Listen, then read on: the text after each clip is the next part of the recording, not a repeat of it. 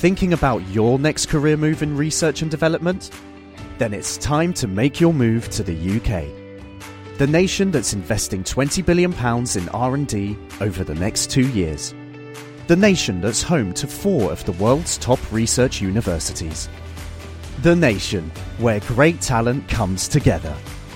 Visit gov.uk forward slash great talent to see how you can work, live, and move to the UK.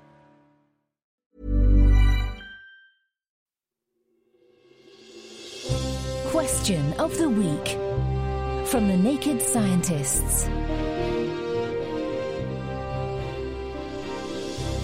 Hello, and welcome to Question of the Week with me, Lewis Thompson. This week, we took a look at Patrick's nose picking problem. Why, oh why, am I unable to stop digging my nose? What is it that makes it so satisfying and addictive? Could there be an evolutionary reason for it? Also, why do some other people eat what comes out?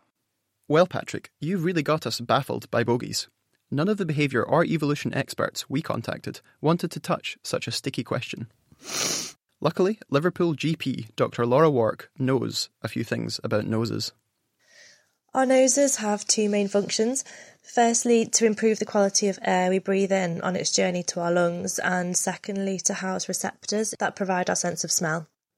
Uh, Air is filtered, humidified, and warmed on its journey through the nose.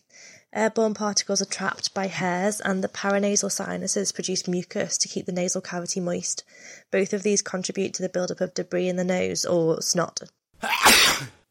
Okay, so now we know what the nose does.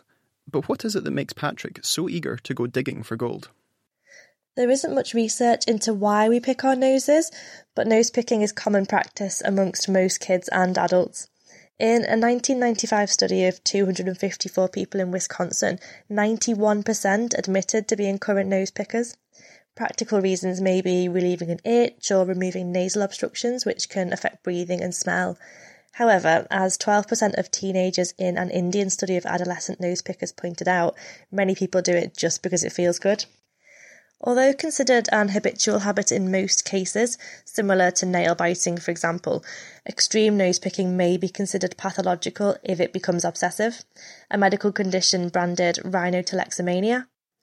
And picking isn't without its risks. Overpicking can result in septal perforation, and the nasal carriage of the bacteria Staphylococcus aureus is increased in those that enjoy a regular rummage. What about those people who love munching on their mucus?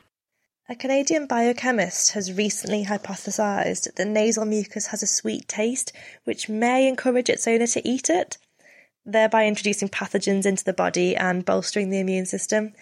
However, this theory has been refuted by other scientists who point out that humans swallow around a litre of nasal secretions a day anyway, so snacking on snot wouldn't confer any additional benefit.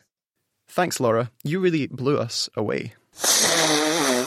Next week, we'll be tackling this rocket riddle from Anthony.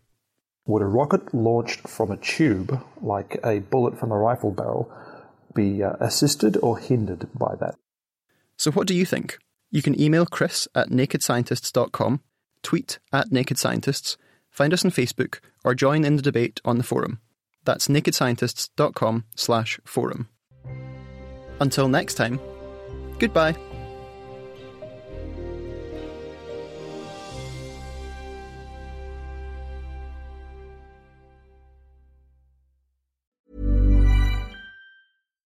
Thinking about your next career move in research and development?